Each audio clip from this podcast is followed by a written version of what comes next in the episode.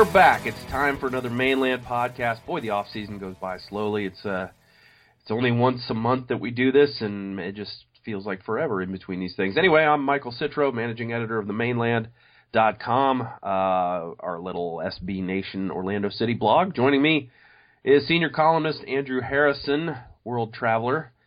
Uh, Andrew, how are you? I'm having a good one. I totally agree with you about the off season going by slowly, though. So let's get it. It's crazy. it's incredible. I feel like it, it was going so quickly until Christmas, and then it just ground to a halt. Well, we were supposed to be uh, joined by Daniel McGann, who is uh, working for EA Sports these days, and they must be having a good time because their meeting ran long out on the West Coast, and Daniel will not be joining us. But Andrew, you and I will talk a little bit about Orlando City uh, since we've last spoken on these airwaves. We've uh, we've had a few you know new faces, and the team has reported for training camp, which uh, is pretty cool because preseason is upon us. Oh yeah, I, I I think it's starting to get my juices flowing. That they uh, uh, everybody's getting a little bit closer. You know, we've had already a preseason friendly announced, and it, it's getting it's getting really close, and we can start to see what we're actually going to see on opening day. Um, it looks like it's shaping up to be interesting after all the recent signings. Yeah, and it's uh, it's there's a lot of stuff coming up. We know we've got uh, February 13th at Jacksonville Armada is the uh, the preseason match. That's one of the preseason friendlies that's been announced. There's also one coming up against the Red Bulls, and um, we don't have a time on that. I don't think we have a venue on that officially yet either. But uh, uh, so that's cool. We've got a couple of preseason things to look forward to. We've got uh, February 9th will be an open practice at the Citrus Bowl and uh, they're going to unveil the new road kits, so that's going to be fun. And uh, there's something going on tomorrow night at Lake Nona. Actually, by the time this thing airs, uh, it'll be tonight at Lake Nona, and uh, we're not really sure what's going on there. But they've got uh, uh, you know representatives from the club. Phil Rawlins will be there. Kaká will be there, and also um, a bigwig from uh, this uh, investment group that uh, uh, I don't really know a whole lot about. But uh, I don't know if they're just going to announce that there's new investors in the team, or if the investment was made to maybe you know purchase some land or you know do some things, maybe a new training facility. I mean, there's there's some speculation, but uh, uh, we don't have the inside scoop at this point, so all we can do is wait. But in the meantime. We did have some news since our last podcast. Uh, as, as I said, preseason has started. We've got players out on the field and at uh, Sylvan Lake Park uh, training every day, not just for Orlando City, but also the Orlando City B guys are involved in this as well. And uh, we'll get a little bit more into Orlando City B a little bit later. They just had their uh, schedule announced, but some new faces, Andrew, some some veterans of the uh, MLS of MLS, not the MLS, because that doesn't make any sense, uh, and uh, also a newbie. Uh, we've uh, we start off with um, just after we last aired. Uh, just after that one with uh, Coach Tom Sermanni of the Pride, the uh, the club picked up uh, Kevin Alston from New England Revolution in the uh, the waiver draft, and um, also uh, shortly thereafter um, made a deal with Toronto to pick up Joe Bendik, goalkeeper. And so they are both here in Orlando. We met them on Monday out at training, and also, uh, just recently signed a young Honduran named Devron Garcia, uh, a midfielder. So, um, uh, what do you make of these moves? And I, I know that, that Adrian Heath the other day at, at training said they'd still like to see a couple of moves made before the season starts, and, and they've got a little bit of time left with the uh, the various uh, transfer windows. Uh, what do you make of the moves made so far, and what still needs to be done? Um, my first feeling is that they're all solid pickups. Um, they're, they're good squad guys that have experience that can potentially add something to this roster. Um, I like the pickup of Alston. He's got pace. Um, he can play both sides of the field for those wing back positions that are so important to Heath's system. Um, he's also got a little bit to prove. He's coming back. He's he's still struggling to really continue to make a name for himself, but I, I really like that pickup. Um, Joe Bendik, I'm not too sure he's really that much of an improvement over Tally Hall, um, if any. But I, I think that we needed to get somebody who could stay healthy, be a consistent player for this team, um, but also help grow some of the younger guys that we've got on the roster. Um, Devron Garcia, I've we he's only just recently announced. We still got a lot to see from him. Um, I think in terms of moving forward, we have to find a, a striker to help Larin up there. Um, we all know the dangers of that sophomore slump. Um, we have to find somebody that's going to keep him confident, but also allow him to have those off days and continue our success that we need for this season. Yeah, you know it's it's funny because MLS gets a, a little bit of a rap as, as being a you know a bit of a retirement league for players, and that's kind of almost exactly what Orlando City needs mm-hmm. is one of those one of those strikers that's coming over here that's not going to be wanting to play 90 minutes every day. Will be happy to go off the pitch and let the young kid you know get out there and play some, and and yet you know has enough quality to to bag you know plenty of goals and, and worry defenses. And that's kind of the guy that they sort of need. And I don't know if they're going to find one by the time the season starts or the transfer window closes or whatever. Uh, but I'd like to see that. You, you mentioned Joe Bendik. One thing that Joe does is he gets the club a little bit younger at goalkeeper, mm-hmm. as you mentioned. Uh, Tally Hall coming off uh, two knee surgeries. Um, you know, maybe there was some concern there about whether or not he could he could remain healthy. Uh, Tally is a, is a great shot stopper. Uh, you know, as you know, when when he's healthy. But the the problem is um, in this league, it doesn't seem, but maybe a handful of keepers, and maybe not even a handful, that can actually make differences in games. If you can make it to the to, to the point where you're an MLS starter, you're probably I mean, it's kind of like drafting a kicker in fantasy football. You know, you're not, you, you know, that your best and your worst, there's not going to be that big of a gap between probably. So I, I think Joe Bendik was a good move in, in terms of it saves the club a little money, gets the club a little younger. He's a veteran, uh, so he has experience. He's experienced playing for a team that made the playoffs last year, as is Kevin Alston. Really, what I like about those two guys is they bring MLS experience for playoff teams. And that's something that you can't really put a, a price tag on in terms of trying to get a new team to the playoffs for the first time. Um, is Bendik? He's obviously he's not an upgrade from Tally Hall, and he's maybe a bit of a downgrade. But again, you're getting younger and you're getting uh, cheaper and freeing up money for other things. And I think you're not going to see a huge drop off in in position. Now, now Toronto allowed 58 goals last season, playing a pair of goalkeepers, but that was mostly due to a, a roster that was put together to score goals. They were put together to score a bunch of goals, make the playoffs, and and and you know draw excitement and and they really put all their eggs in that sort of basket. They didn't really look to become a club that was looking to to you know keep from conceding and playing behind the ball. That's not the kind of club Toronto uh, FC was last year. So I don't really have too much of a concern about Joe Bendik. Uh, he's probably going to give up some goals that we think he shouldn't have given up, and uh, you know he'll make some saves. And and the hardest thing for Joe Bendik is that he's replacing a very very popular player. I totally agree, and I think you know he, you you basically just described the life of a goalkeeper. He's going to make some amazing saves that we're going to be like, how the heck did he do that? And then he's going to drop some and concede some goals, and we'd be like, how the hell did he let that goal in? Uh, I, that that's the life of a goalkeeper. I, I I agree that Toronto was not set up to be a stalwart defense.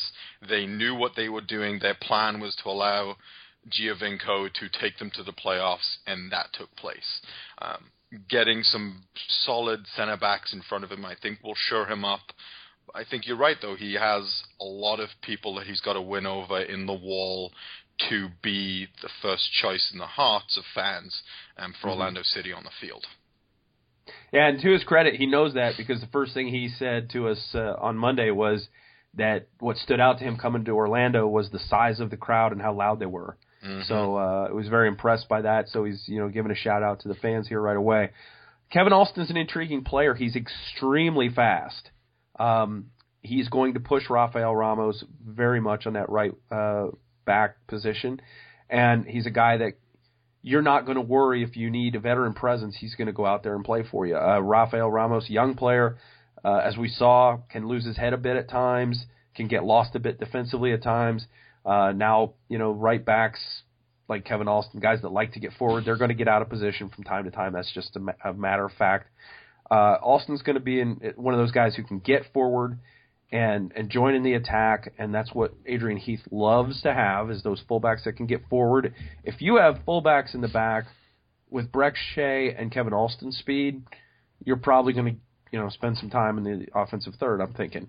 Um, the knocks on Kevin Alston is his crossing. I've heard he's a decent passer if he keeps the ball on the ground. It's kind of what we heard a little bit about Corey Ashe. Mm-hmm. Um, so he's a guy who's 27 years old, little guy. He's a lot like Corey Ashe, um, and built a lot like him too.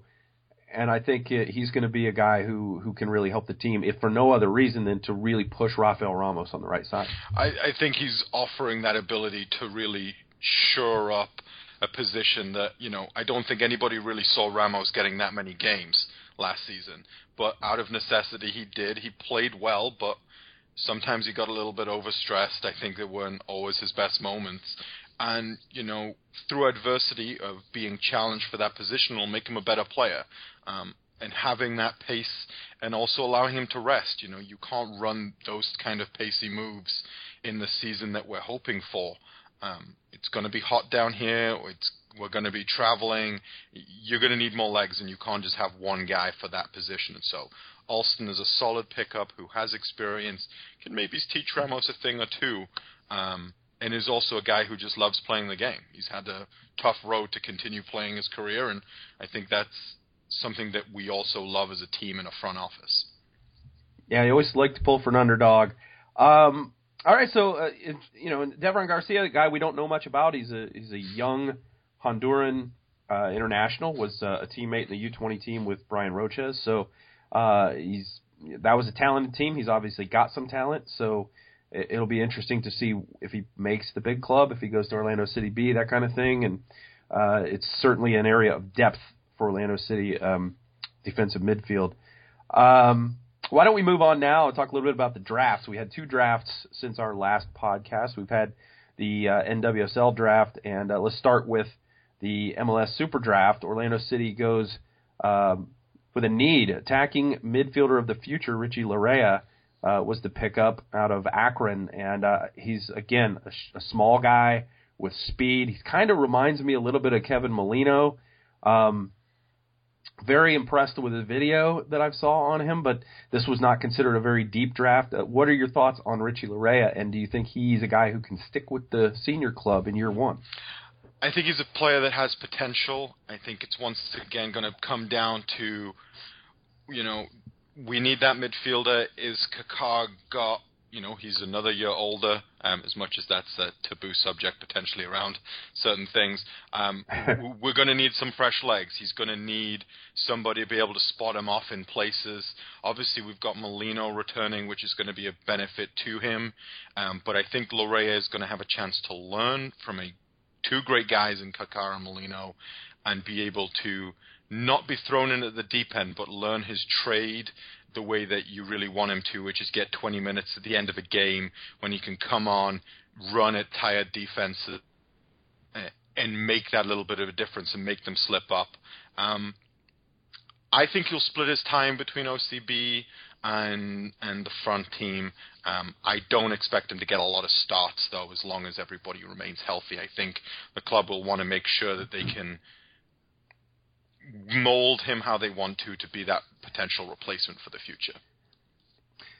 Yeah, I agree with you. I think um, uh, the second uh, second pick for Orlando City, they trade up into the first round. They take Hadji Barry, a forward slash midfielder from right here in Central Florida at UCF. Uh, what were your thoughts in terms of that pick, and is that is that just a hometown, uh, you know, hail mary trying to trying to find a player, or uh, do you think that they see something in this kid?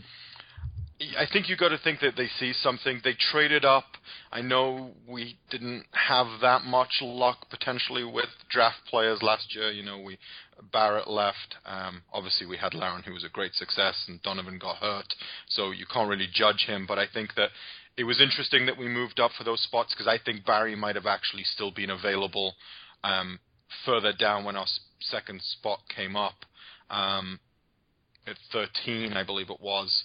Um, so it was interesting that we moved up. I think it's a good pickup on the home side perspective to try to maybe get some people who followed UCF football over to um, Orlando City and OCB in general potential. Um, but we'll see. I mean, we don't know too much about him. Um, but UCF's a good soccer school, so he has that potential pedigree um, to make a difference. That'll be interesting to see how he works out. Um, second part of the draft was like a week later. Uh, it was by conference call, so we didn't really get a lot of information out of that. Uh, Orlando City did make uh, two more uh, selections: Antonio Matarazzo and Tobenna Uzo uh, on the second day of the Super Draft, and those are guys that you know, like Sidney Rivera last year, they may may end up being fringe guys, may have trouble sticking. Uh, the good thing is Orlando City, with its own developmental team this year, can have a little bit more say in what happens to those types of players uh, than it had last year. And it, you know, with Louisville City, uh, when they sent Rivera up there, he couldn't get minutes, and, and it really didn't help him and, and didn't help anybody involved. So it'll be interesting to see if they uh, if the, either of those guys will will pan out. We also had the college draft in the NWSL, Andrew, and uh, that was kind of interesting. Um, did you were you able to watch that online? I was able to watch it uh, during some time at work. Um, I really thought it was a good draft. I liked that they did it all in one day, um, and I thought they were pretty good about uh, introducing the players and having them all interviewed afterwards. It was really good to get to meet them since you didn't necessarily know too much about them. Yeah, I didn't know a whole lot about the players we took. I, I do think that Orlando Pride uh, addressed some areas of need. Uh, Sam Witteman was the first uh, first selection uh, in the history of the Orlando Pride and in, in the college draft, and uh, she seemed like well, from what I've seen, and I've only seen film, uh, seems like a real good player for for Tom Sermanni to have picked up, and he seemed very excited about it. He seemed really excited about it, and I think what we're seeing here is, you know, um, Sermanni unearthed some stars in his previous days with the with the women's soccer draft. I, and I think that's what he's done this time around. He he's carefully scouted. He knew who he wanted, um, and he picked some really good players. I think that have the ability to really expand this roster for moving forward. Yeah, it'll be it'll. You know, I'm really excited to see this team on the field, and uh, you know, one of the players that was picked up since the last time we talked was uh, international defender from Australia, Steph Catley her team, her club team, uh, where she's on loan to now in Australia, is playing in the Australian final against uh, another team uh, in the in the final for uh, the uh, the Australian League. Has also another uh, Orlando Pride player, Jasmyne Spencer. So uh, it should be interesting uh, to get those players and, and to get you know players like Lianne Sanderson and Alex Morgan and all of them into camp, it is going to be fun to see this team sort of take shape. I, I'm really excited. I mean, we're already potentially going to have two champions on the team for whoever comes out of the Catley Spencer battle in Australia. Uh, Lianne Sanderson won the Greek Women's League. Um, yep. I think that we've got some really great pedigree players. I mean, it's going to be an exciting season for women's soccer. Um, but also here, definitely here in Orlando.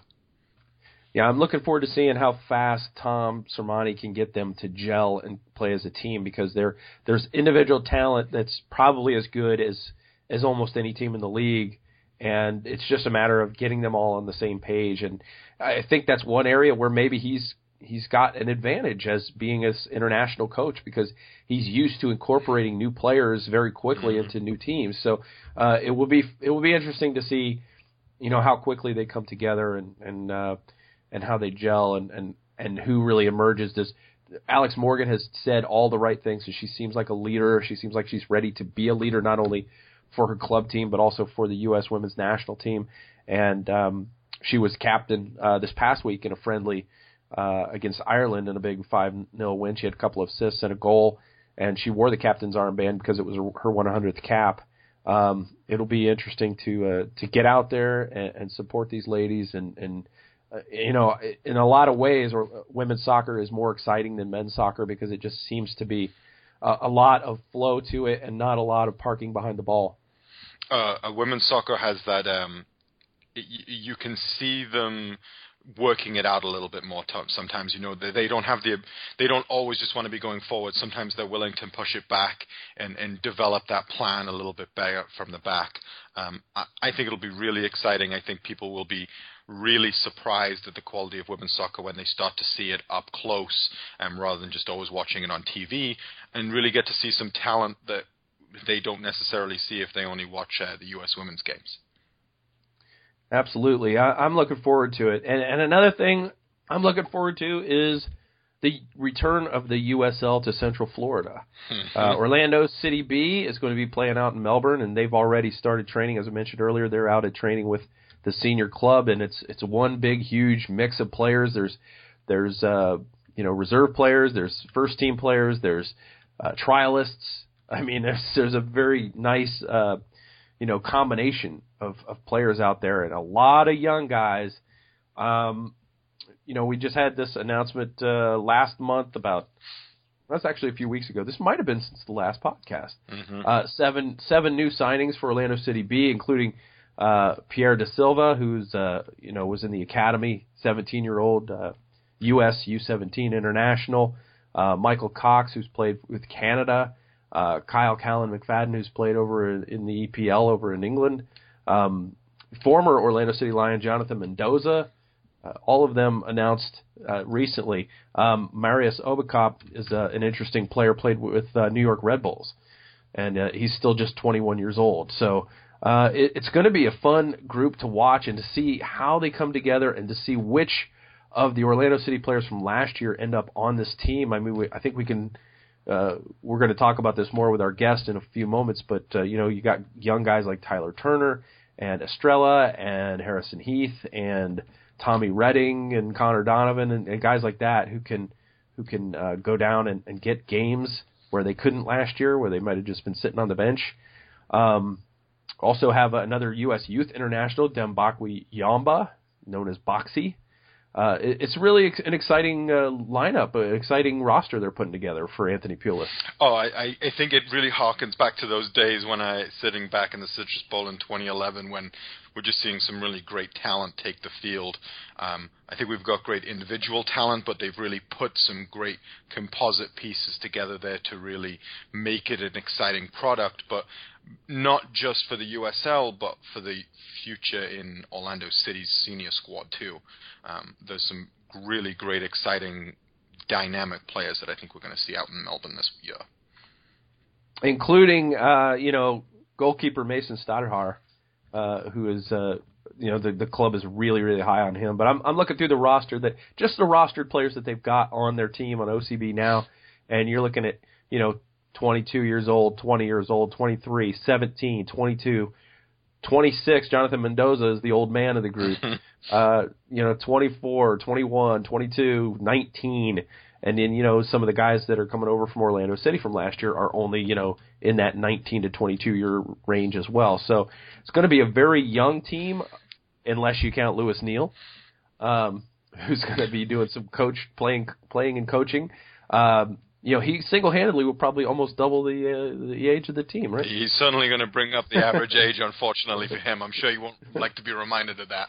Um, but he's really going to have to be that guy. He's going to have to be that engine room because he's going to know what he's doing. He's got the he's got the games under his belt, and he's going to have to spend time coaching those guys on where they need to be and what his vision is, because potentially that's what they're going to be basing it around. He's he's going to be that that distribution network for people um, because they're all going to be wanting scoring goals, and he's going to have to rein them in and, and actually make it playable in a system. And not many people know Adrian Heath's system as well as Lewis Neal knows it, and, and how to play it, and where to be positionally, and all that. Uh, so it'll be he'll be a great addition and a great mentor for those kids. Uh, Orlando City B's schedule came out this past week. They will open their season, their inaugural USL season, uh, out in Melbourne at the Titan Soccer Complex. First game will be March 26th against Wilmington Hammerheads.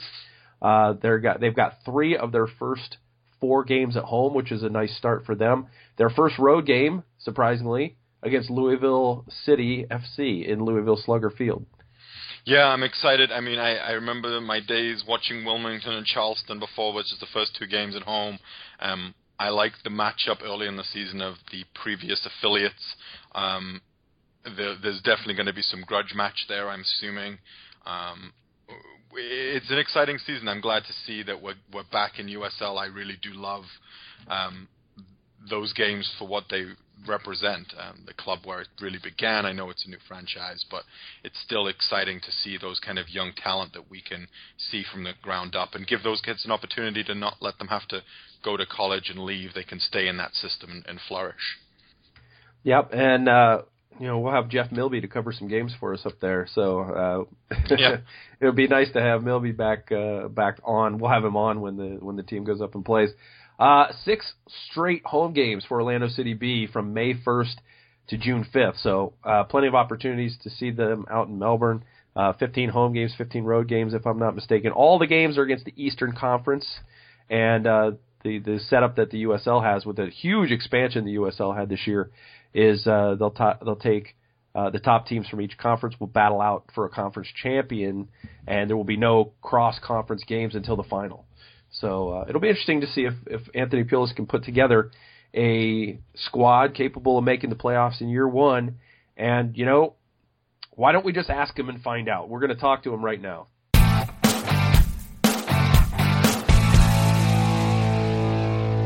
All right, uh, joining us this month on the Mane Land podcast is uh, none other than Orlando City B head coach Anthony Pulis.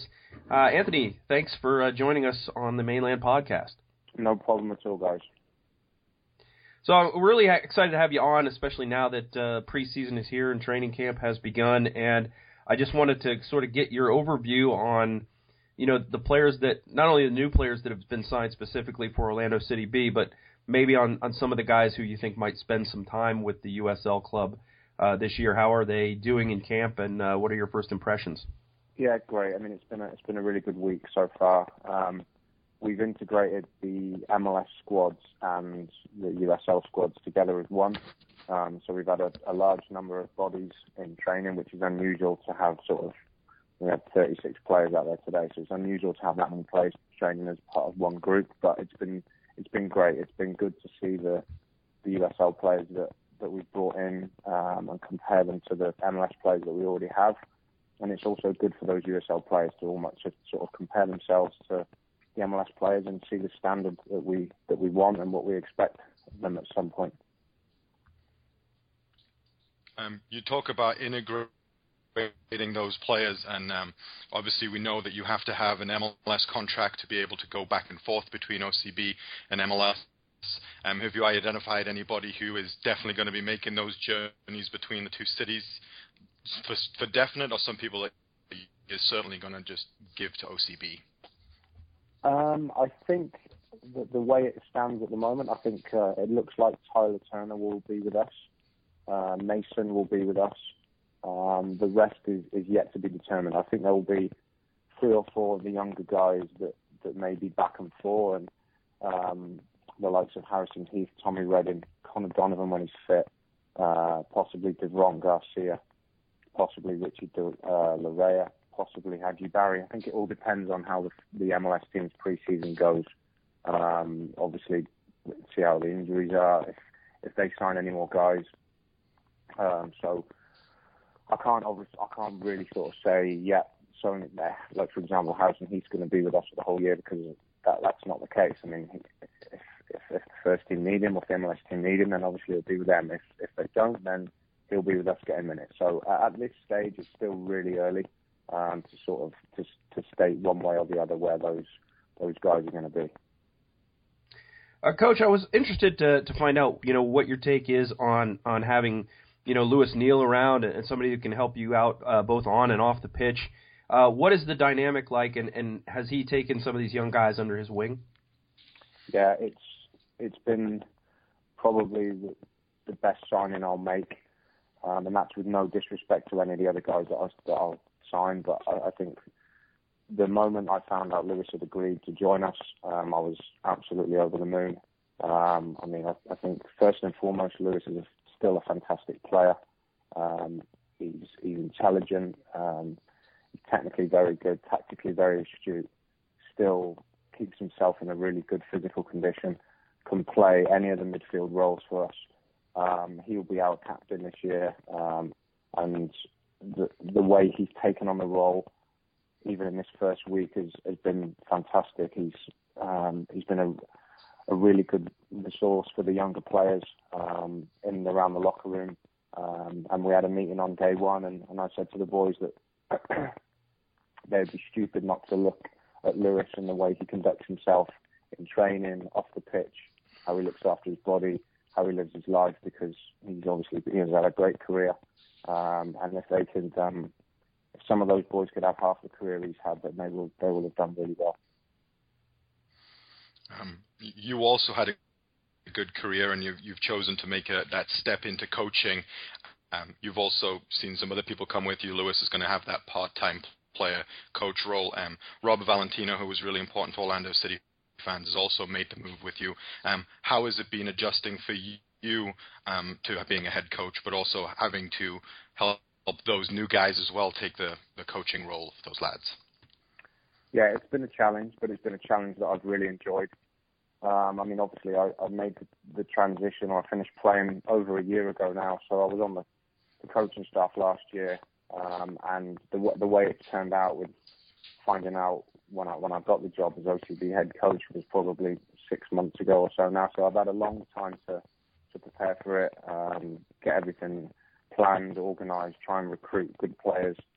Um, it's been like I say, it's been a long time coming, but but now it's here. I'm I'm delighted, and I'm I'm really looking forward to, to getting to work with our boys, um, and obviously get getting out getting my ideas across and how I want us to play and, and structure things from a from a playing perspective. And um, with regards to the other guys, it's it's been a good experience for them as well, I think, and because I've obviously been through through this transition sort of a year ago, and, and Rob and Lewis are just going through it now. I can almost give help them and, and give them advice on on different scenarios, different situations, and um, but so far, the both of them have, have transitioned really well.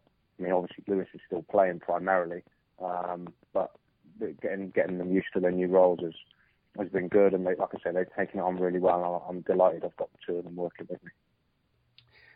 Now, you know, a lot of us play football manager and we take over these these big EPL teams, but your dad actually d- did that in real life. Um, and, and yeah. so you've seen you've sort of seen the the pressures and and all of the, the, the stuff that can come along with, with coaching at the highest level. And yet you chose to do this anyway. What was it about it that, that made you want to follow in your dad's footsteps? Uh, I think being around him so much at a young age. Um, I mean, thinking back to when I was like 12, 13 years old in school holidays, I'd, I'd go with him and wherever he was managing, I'd, I'd literally I'd go and train with the.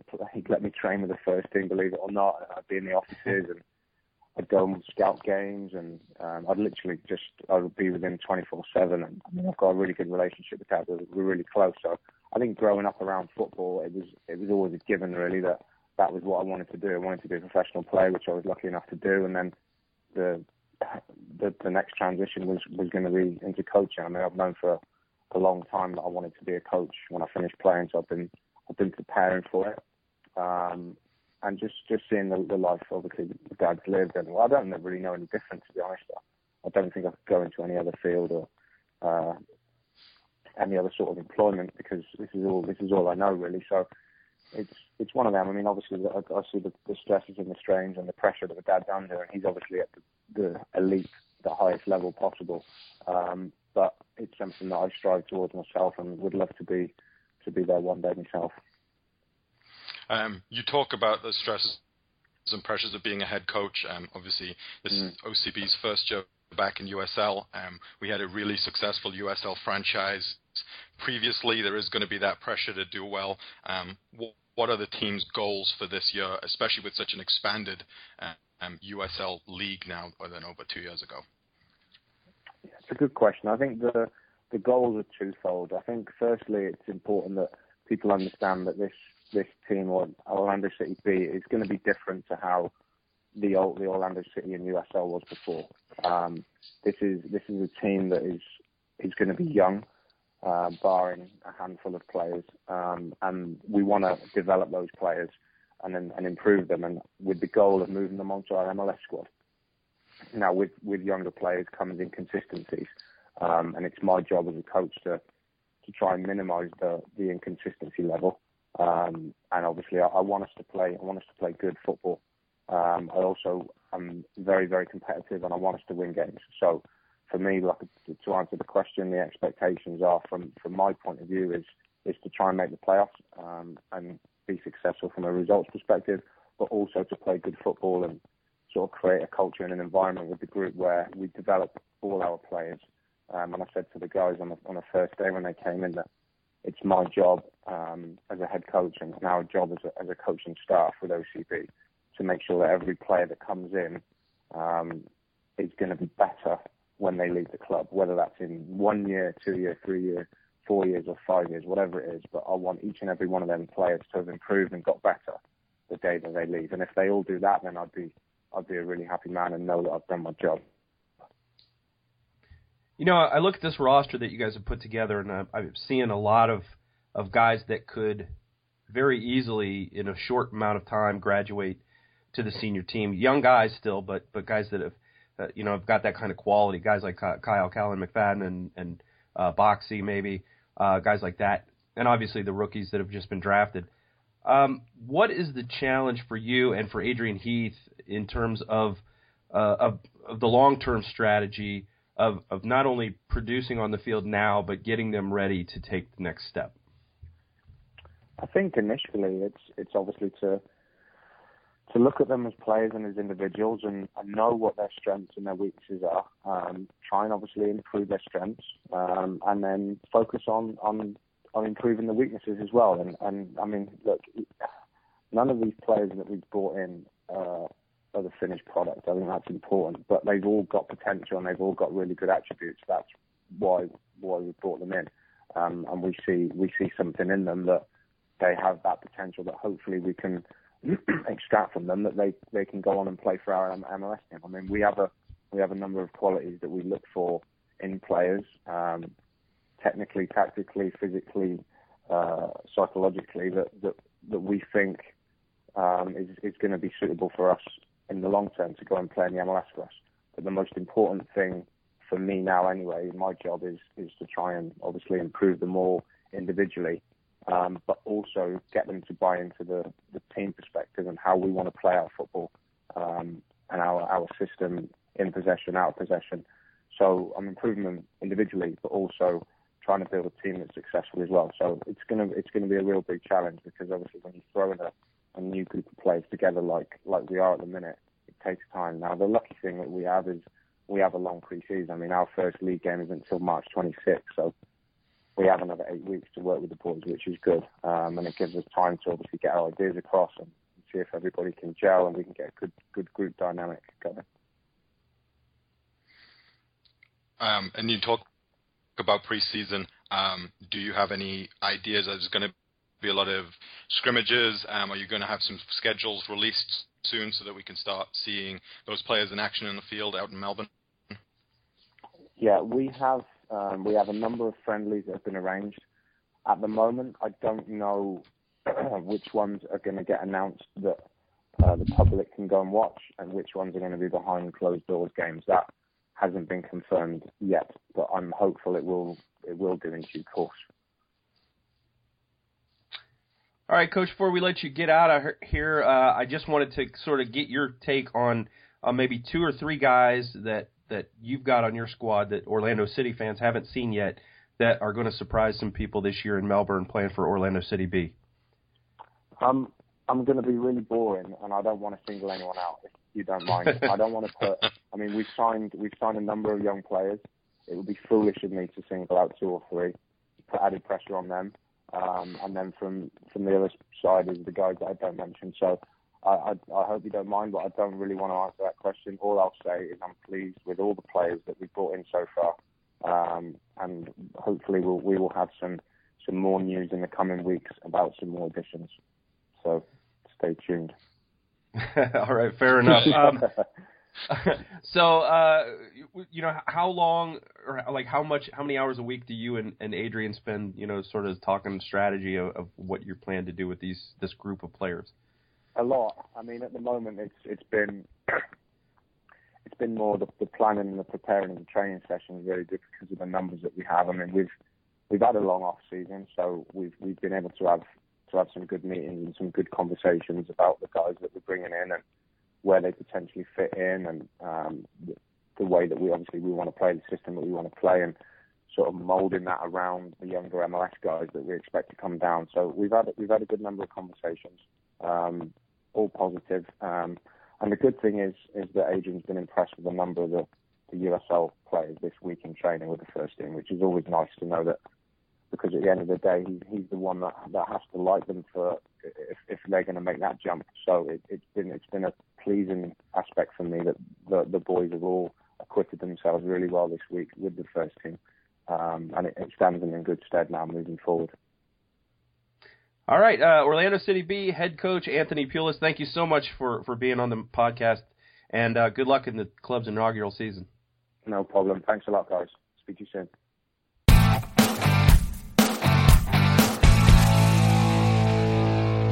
Well, that's almost it for this month's edition of the Mane Land Podcast, episode 37. Really big, big thanks to head coach Anthony Pulis from Orlando City B for stopping by and, and giving us. Uh, wouldn't really wouldn't really talk too much about his players. Doesn't want to single anybody out. Don't want anybody to get a big head this early in the season. But uh, uh, it was nice to talk to him. He was very insightful and uh, you know just good guy to talk to. Oh yeah, he he was great. He he offered a lot of insight, and I think he's really kind of st- he's excited for the season as much as I am. So I I like that about a coach.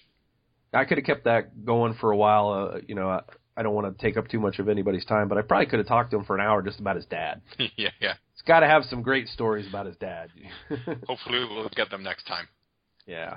Uh, yeah, we'll have to have uh, Anthony Pulis on again. Um, Orlando City B, uh, you know, good schedule for them you know, right out of the bat, three out of four at home. So um, hopefully they'll get a, a chance to get to know one another, gel a little bit, and we'll get a good chance to see who's going to be playing for that team. And if if you had to guess, Andrew, which Orlando City players that played last season will be suiting up in Melbourne this year? Um, I mean, I think we've got some obvious ones. I think Harrison Heath's going to find some time between the two. Um, I, I still I know we got Mason Stajduhar pretty much locked in as number one. Um, I expect potentially Edwards to get some playing time too if he's not getting some with Orlando City main team just for those games where you know you talk about that May stretch where they have basically three games in seven days. Um, there's going to be some moving around. Um, expect Tommy Redding, Tyler Turner. There's going to be some definite overlap there for those guys to get some time and get some minutes, which is the whole reason that we brought the franchise back home. Um, and then obviously expect someone like Matarazzo, if he stays with the team, um, to get some time as well, or just sign with OCB and be their player in general. Yeah, and I could see some maybe some uh, definitely some games for Connor Donovan. Um, maybe we'll see Estrella down there. It's hard to say at this point. There's there's so many young guys. Mm that it really is going to be a battle in, in throughout preseason. So these the preseason games are going to be very important for these kids, these younger guys, to to sort of make a name for themselves, not just the draft picks, but you know guys like Devron Garcia who was just signed. Um, they're going to need to really show something because this is now a deep enough team that uh, you know they could end up in the reserves fairly easily. Um, so uh, I'm looking forward to the battles and, and looking forward to seeing the guys on the pitch in their purple uniforms again. Um, before we get out of here, Andrew, uh, obviously the MLS schedule has been announced as well. Wanted to get your thoughts on the 2016 schedule overall, and you know which game on the schedule would be your dream road trip. Um, it's tough because I, I want to say as much as I don't like Yankee Stadium, um, I'm loving week like week three's game against New York City away. Um, I think that's a good early season test for us after the you know, after the off season. Um, other than that, I would potentially also I'm going to go with a New York City theme too. I'd like to see the Red Bulls away in July. Um, I think that would be a good season test for where we are in the middle of the season um, against the current MLS Supporter Shield holders. And I'd also just like to see that atmosphere and see what we can do. It's unfortunately a Wednesday game, so the atmosphere might be a little lacking, but maybe if I go, we can turn it up a little. Yeah, I'm interested in this season. This season, so there's a lot of Sunday games this year, mm-hmm. um, and a lot of them are, are earlier in the day than you know than what we've had. It might be one of those years where, you know, Orlando's home field really shines through mm-hmm. uh, because of the heat, you know, throughout the season and, and playing afternoon games on Sundays. I think that can only help Orlando and hurt those teams that are already got tired legs from traveling. Um, there's a couple of games that kind of stick out for me in, in terms of of games that I'd really like to see. I think um, uh, I would I would love to go to the StubHub Center and see the the game against the Galaxy on, on September 11th. Um, that'll be an interesting game. From uh, from you know they're going to be a good team. They've got big star players. Usually draw pretty well. I think that'd be a good game to go see. Um, also, you know, I, I think that the, the fans at at, at Mapfre Stadium Mhm. up in Columbus are, are nice, you know, nice and rowdy, and I think they create a great atmosphere for their team. And I, I think maybe something like that July 23rd road game there would be a, a good game to go to, especially if both teams are are battling for playoff positioning. Um, which you know certainly we hope so because Columbus should again be one of the better teams in the league, and if we're around where they are in the standings, that can only be a good thing for us. So, and, and then I guess the third one that stands out to me is May 15th at uh, Children's Mercy Park at Sporting Kansas City. Uh, you know, Dom, obviously, I, I think Kansas City has a very good atmosphere. There, you usually put a very good uh, team on the field. That'd be a good uh, road trip as well. And, and it, I don't know how often you say a dream trip to Kansas City. well, that was Um, it. You, you you kind of prefaced it with Dream Trip, and I and I've looked at that one on the Resta too, and there was some pretty good cheap flights out there, and uh, but it's not my dream trip. You know? yeah. but I I think it would be a great place to go to the Cauldron and, and, and see that atmosphere. Um, but I, I don't know. I, I'm I'm going to stick with my two. I, I like the I like those early those tests that we'd have to face on the road.